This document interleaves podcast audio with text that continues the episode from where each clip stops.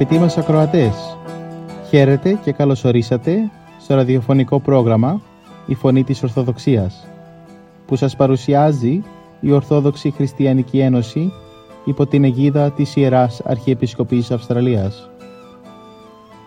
Μεταξύ άλλων θα ακούσετε διδαχές από την Αγία Γραφή, σκέψεις από πατερικά κείμενα και βίους Αγίων. Καλή σας ακρόαση!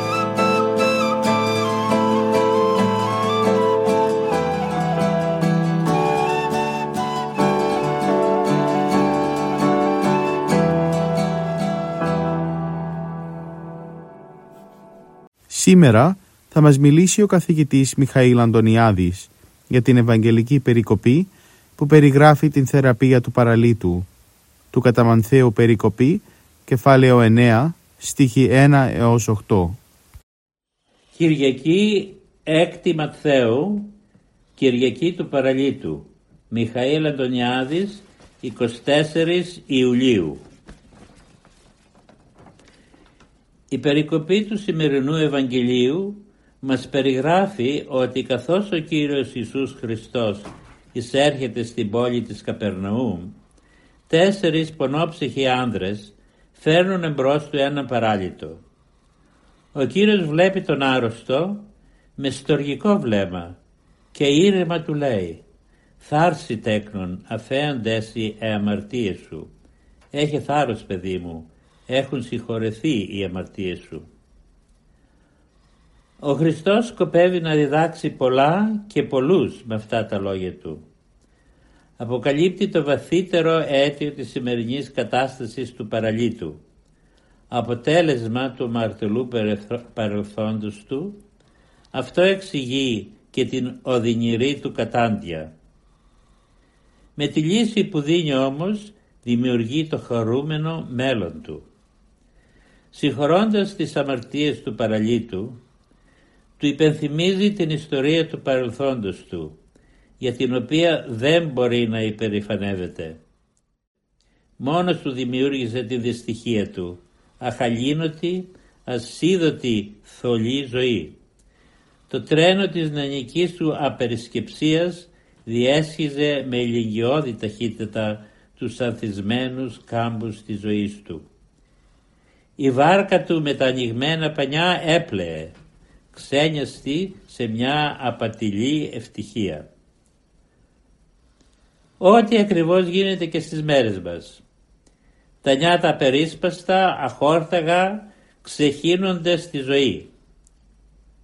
Έξαλα, μεθυσμένα από το άρωμά της, δεν ακούν συμβουλές.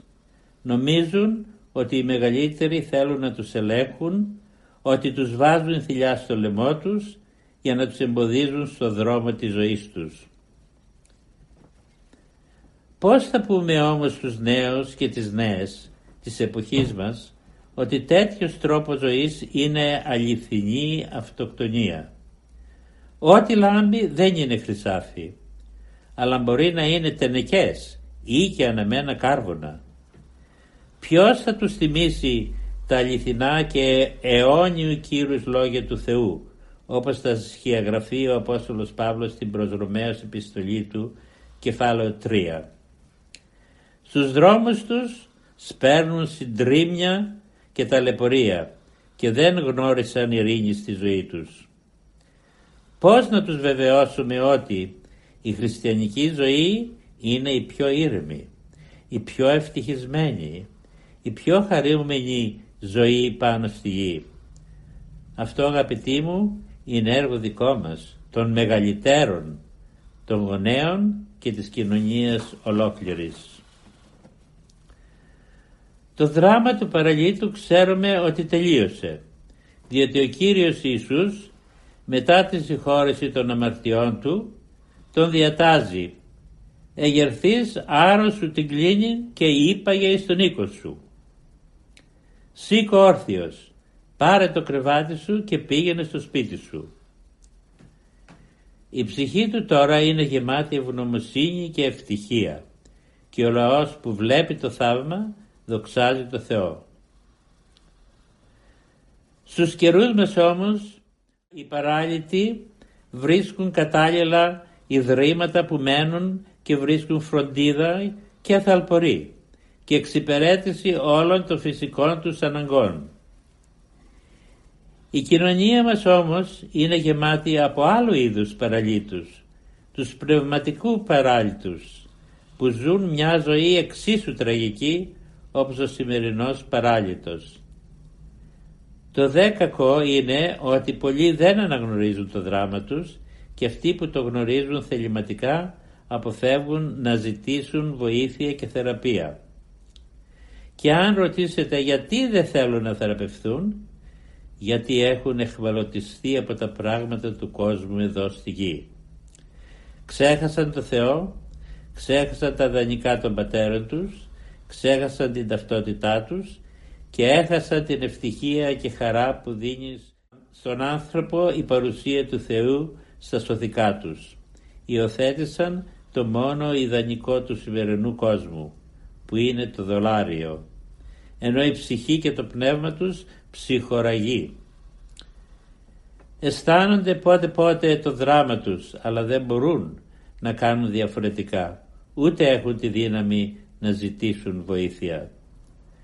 Τους εχμαλώτησε ολοκληρωτικά η αμαρτία, τους έδεσε χειροπόδερα, διότι κρυφά ή φανερά, σταθερά ή με αμφιταλαντεύσεις, συνειδητά ή υποσυνείδητα, η αμαρτία οδηγεί πρώτα στο θάνατο της ψυχής και κατόπιν και στην κατάρρευση του σώματος όπως του παραλίτου του σημερινού Ιερού Ευαγγελίου. Αγαπητοί μου χριστιανοί, εμείς που πιστεύουμε στο Χριστό έχουμε άλλα ιδανικά από αυτά του κόσμου. Και όχι μόνο αυτό, αλλά δεν σκεπτόμαστε πως οι άνθρωποι του κόσμου. Εμείς έχουμε το πνεύμα του Χριστού που αντιμετωπίζει διαφορετικά όλα τα ζητήματα της ζωής μας όπως μας βεβαιώνει ο Απόστολος Παύλος. Εμείς ούκεστε εν σαρκή αλλά εν πνεύματι. Δηλαδή εσείς δεν είστε δούλοι της σάρκας αλλά σας κυβερνά η πνευματική σας φύση όπως φωτίστηκε από τη χάρη του Αγίου Πνεύματος. Σκοπός μας από εδώ και μπρος είναι ο δρόμος της εν Χριστώ ζωής και όνειρό μας να αποκτήσουμε το Άγιο Πνεύμα όπως συμβουλεύει ο Άγιος Σεραφείμ του Σάροφ που μας φωτίζει και καθοδηγεί και σε αυτόν τον κόσμο αλλά και στον άλλον που ελπίζουμε να κληρονομήσουμε. Αμήν. Το οίκο σου πρέπει αγίασμα Κύριε, εις μακρότητα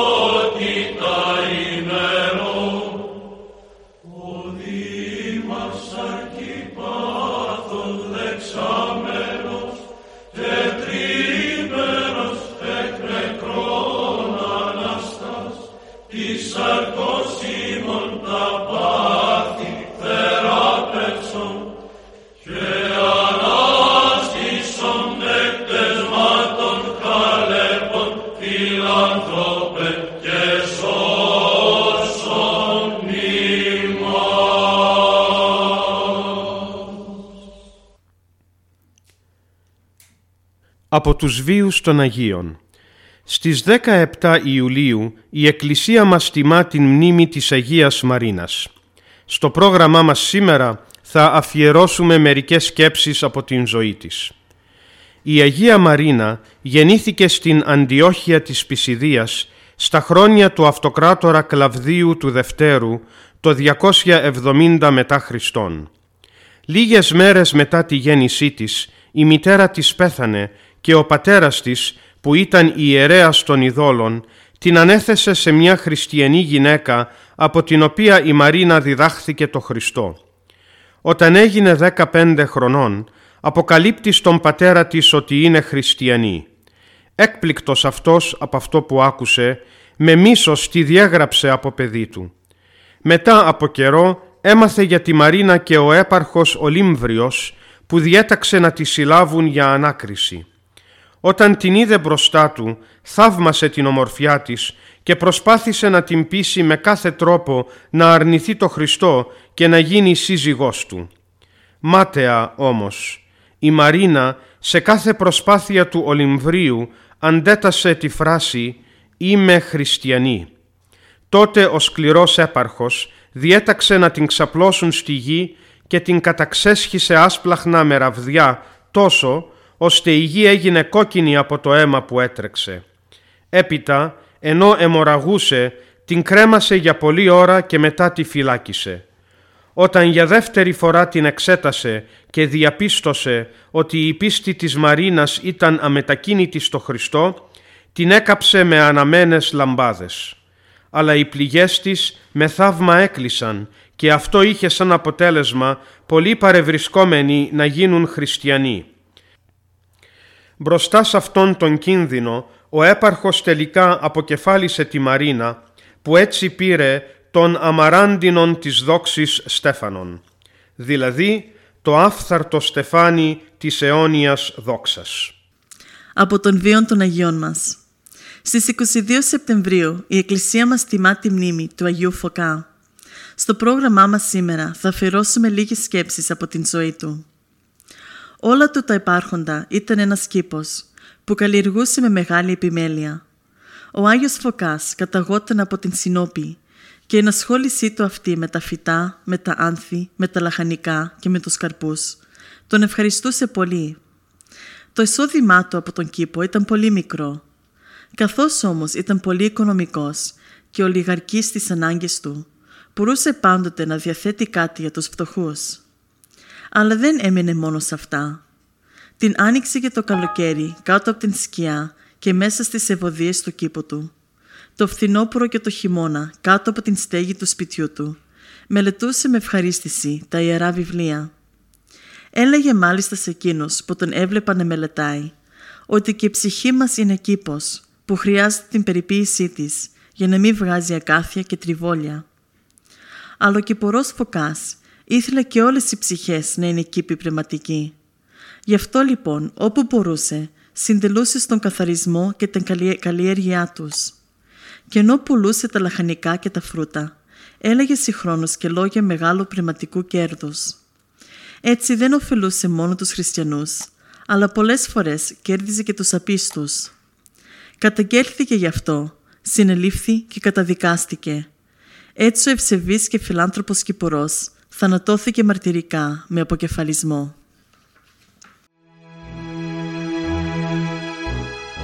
Αν ποτέ πιάσεις πάτο και δεν μπορείς να πας πιο κάτω αν αλήθεια πιστεύεις δώσ' του κλώτσο και θα ανέβεις με τα μέλια μετάνια και θα ανοίξουνε τα ουράνια με εξομολόγηση και δάκρυ.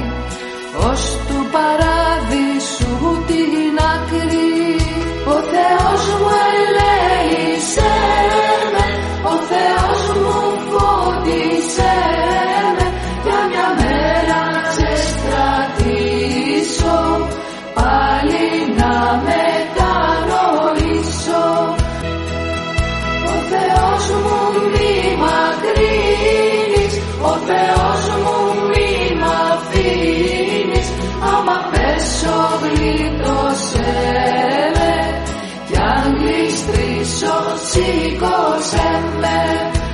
ο Θεός μου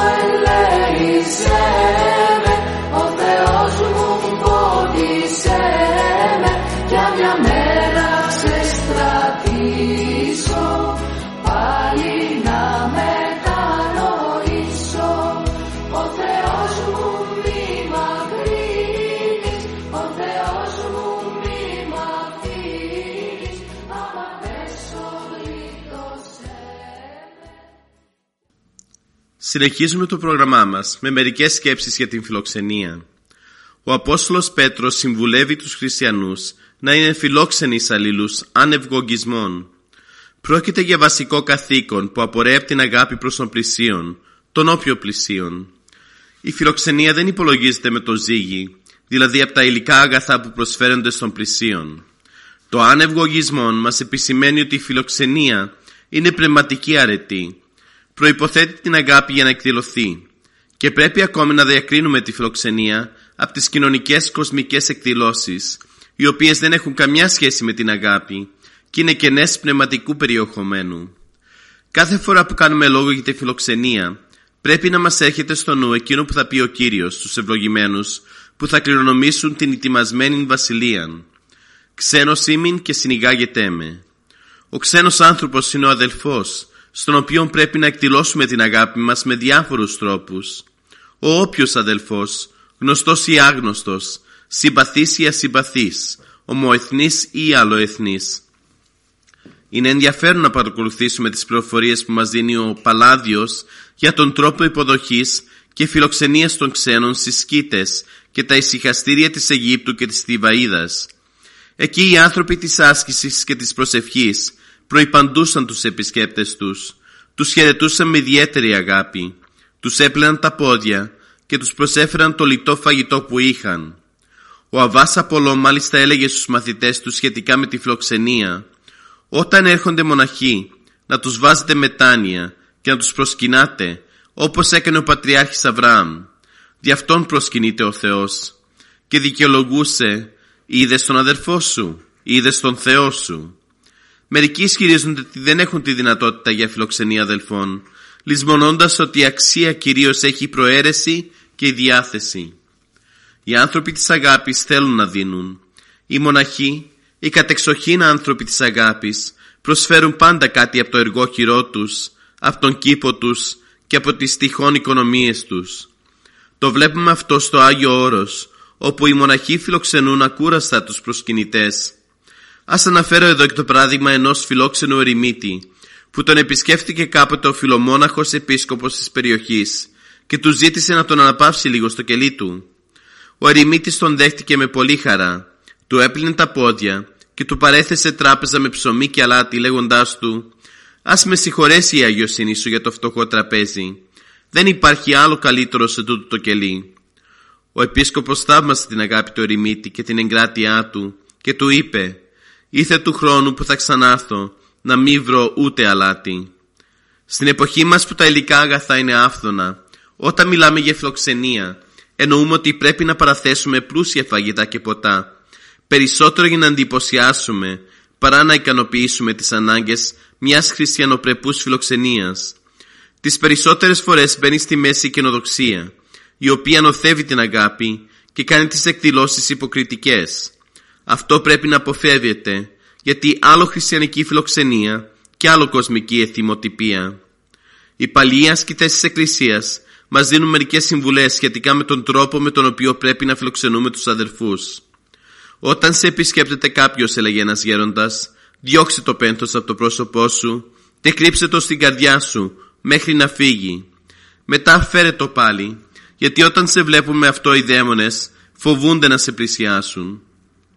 Άλλος πάλι έλεγε ότι όταν πρόκειται να δεχτούμε επισκέπτες πρέπει να κάνουμε προσευχή ζητώντας από τον Θεό να μας προφυλάξει από την κατάκριση και την κακογλωσιά.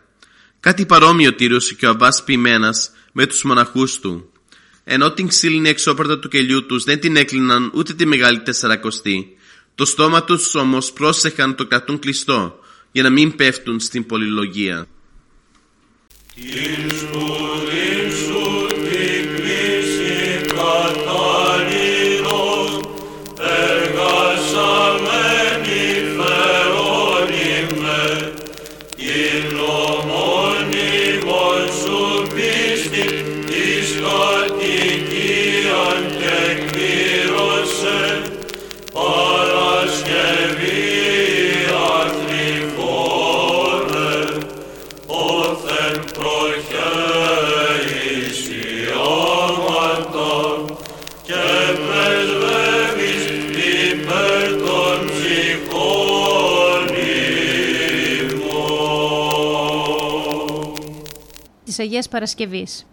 Της 26 Ιουλίου η Εκκλησία μας γιορτάζει τη μνήμη της Αγίας Παρασκευής.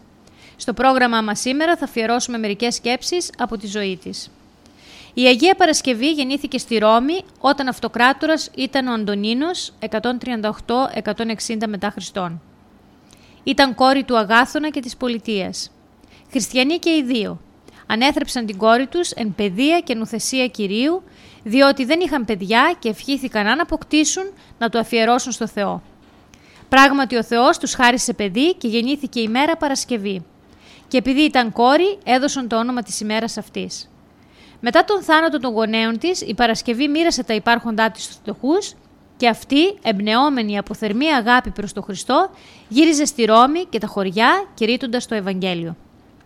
Η δράση της όμως προκάλεσε τον ειδωλολάτρη βασιλιά Αντωνίνο, ο οποίος αφού τη συνέλαβε, της υποσχέθηκε ότι θα έχει πολλά επίγεια αγαθά και απολαύσεις, αν θυσιάσει στους θεούς. Τότε η Αγία ορθά κοφτά απάντησε με τα λόγια του προφήτη Ιερεμία. «Θεοί οι των ουρανών και τη γην ουκ επίησαν, αποστόστησαν εκ της γης». Δηλαδή, θεοί που δεν δημιουργήθηκαν, τον ουρα... που δεν δημιούργησαν τον ουρανό και τη γη, ας χαθούν από το πρόσωπο της γης. Τότε ο Αντωνίνος διέταξε και την έβαλαν σε ένα λέβητα με καυτό λάδι και πίσα. Επειδή όμως είδε την Αγία άθικτη, ράντισε το πρόσωπό του με το υγρό αυτό για να δοκιμάσει αν πραγματικά ήταν καυτό και αμέσως τυφλώθηκε. Αλλά η Αγία με προσευχή έδωσε στον Αντωνίνο το φως του με αποτέλεσμα να πιστέψει στο Χριστό. Αργότερα η Αγία Παρασκευή αξιώθηκε μαρτυρικού θανάτου με αποκεφαλισμό. Από τους βίους των Αγίων. Την 5η 24 Ιουλίου η Εκκλησία μας τιμά τη μνήμη της Αγίας Χριστίνας. Στο πρόγραμμά μας σήμερα θα αφιερώσουμε μερικές σκέψεις από τη ζωή της. Η Αγία Χριστίνα γεννήθηκε στην πόλη Τύρο και ήταν κόρη του στρατηγού Θυρβανού. Ο πατέρας και η μητέρα της ήταν ειδωλολάτρες, αλλά τη Χριστίνα έφερε στο χριστιανισμό μια ευσεβής γυναίκα. Όταν έμαθε αυτό ο πατέρας της, εξοργισμένος την έκλεισε σε κάποιο εξοχικό πύργο και με κάθε τρόπο προσπαθούσε να την μεταπίσει στην ειδωλολατρία. Όμως όλες οι προσπάθειές του προσέκρουσαν πάνω στο ασάλευτο τείχος της πίστης της Χριστίνας και έπεφταν στο κενό. Τότε απελπισμένος την φυλάκισε, αλλά το ίδιο βράδυ ο ίδιος πέθανε.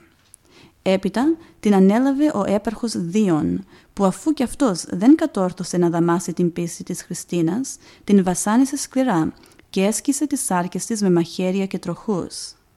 Τον Δίωνα διαδέχτηκε ο έπαρχος Ιουλιανός, που κι αυτός τη βασάνισε χειρότερα. Την έριξε μέσα σε φαρμακερά και θανατηφόρα θηρία και κατόπιν μέσα στη φωτιά. Αλλά από όλα αυτά η Χριστίνα έμεινε άθικτη και μας θυμίζει το λόγο του Αποστόλου Παύλου «Οι διαπίστεως έφραξαν στόματα λεόντων, έσβεσαν δύναμην πυρός, έφυγαν στόματα μαχαίρας». Αυτοί δηλαδή οι Άγιοι, επειδή είχαν μεγάλη πίστη, έφραξαν στόματα λιονταριών, έσβησαν την δύναμη της φωτιάς, διέφυγαν τα θανατηφόρα λεπίδια των μαχαιριών. Βλέποντας αυτό το θαύμα, οι θεατές χιλιάδες πίστεψαν στο Χριστό. Τελικά, η Χριστίνα πήρε το στεφάνι του μαρτυρίου, αφού την φώνευσαν χτυπώντας την με λόγχες στην καρδιά και τα πλευρά. They may have been because of the judgment that God was passing on the Gerges- Gergesene people who were not following the law. They kept swine, which was unlawful to do, because they were Jews, and they were more concerned with profit than following the law of God. The fathers of the church also think that these men may have been demonized as an example of how terrible the demons can be and how great the mercy of God can be. Christ allowed the demons to enter the swine. He does this as an example to show how truly evil and powerless the demons are. They cannot even control swine. They enraged and frightened the swine so much that they ended up in the abyss, where they had begged not to be anyway. By doing this miracle, Christ not only saved the two men, but he also was showing the Gergesene people that they were erring by keeping swine against the Jewish law. So, Christ taking away their profit, he took away that which was causing them to sin. They should have considered this to be a favour, in that he saved them from their wretchedness. But what happened? The swineherders went to tell their superiors about this tragedy that had befallen their commerce, and then the people of Gergesene came out. And even upon seeing the demon possessed men healed, they told Christ to depart from their region. They had the God man among them, and he had showed them what was wrong with their life in quite a gentle way, and they wanted nothing of him. They did not want Jesus around. So Jesus got into a boat and left them. He offered them salvation, and they denied him. So he left them. And God will leave, and the Holy Spirit will leave from us as well when we do not prepare a place for him and repent of our sins so as to keep that place clean and garnished. Today's gospel reading was from Matthew chapter 8, verses 28 to 34, and chapter 9, verse 1. Νιώθω πρώτη μου φορά τόση απέραντη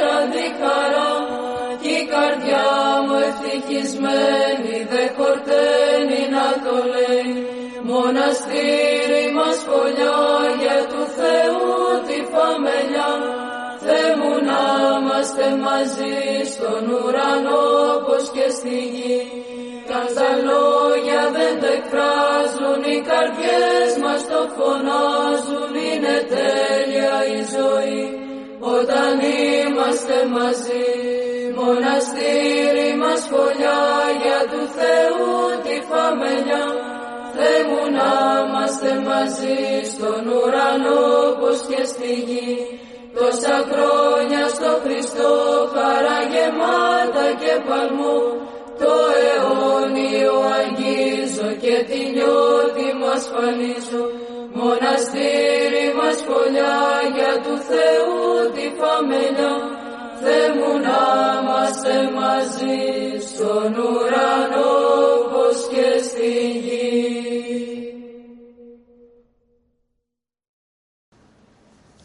Ας ακούσουμε μερικές σκέψεις από τον πατέρα Παΐσιο περί του πώς ο καθένας μας πρέπει να αξιοποιήσει πνευματικά το χάρισμα που έχει. Το χάρισμα που έχει ο κάθε άνθρωπος πρέπει να το αξιοποιήσει στο καλό, γιατί ο Θεός για να του το δώσει έχει και απαιτήσεις. Το μυαλό λόγου χάριν είναι μια δύναμη, αλλά ανάλογα με το πώς το χρησιμοποιεί ο καθένας μπορεί να κάνει καλό ή κακό. Ένας που έχει πολύ εξυπνάδα, αν την χρησιμοποιήσει σωστά, μπορεί να κάνει εφευρέσεις που θα βοηθούν τον κόσμο. Αν όμως δεν την χρησιμοποιήσει σωστά, μπορεί να εφευρίσκει, ας υποθέσουμε, πώς να ληστεύει τον άλλον. Ή αυτοί που κάνουν γελιογραφίες σε εφημερίδες κλπ. Σε μια γελιογραφία, σε ένα σκίτσο, κρύβουν ολόκληρο γεγονός.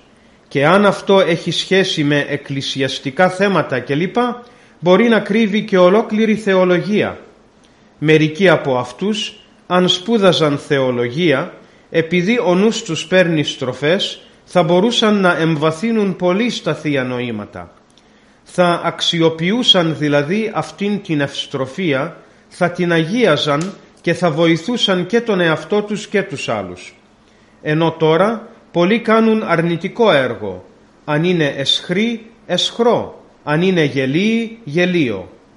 Όσοι δηλαδή έχουν κάποια ιδιαίτερη ικανότητα θα γίνουν ή χρήσιμοι ή καταστρεπτικοί. Ενώ όσοι δεν έχουν κάποια ιδιαίτερη ικανότητα δεν μπορούν βέβαια να κάνουν κάποιο μεγάλο καλό, αλλά τουλάχιστον δεν μπορούν να κάνουν ούτε μεγάλο κακό.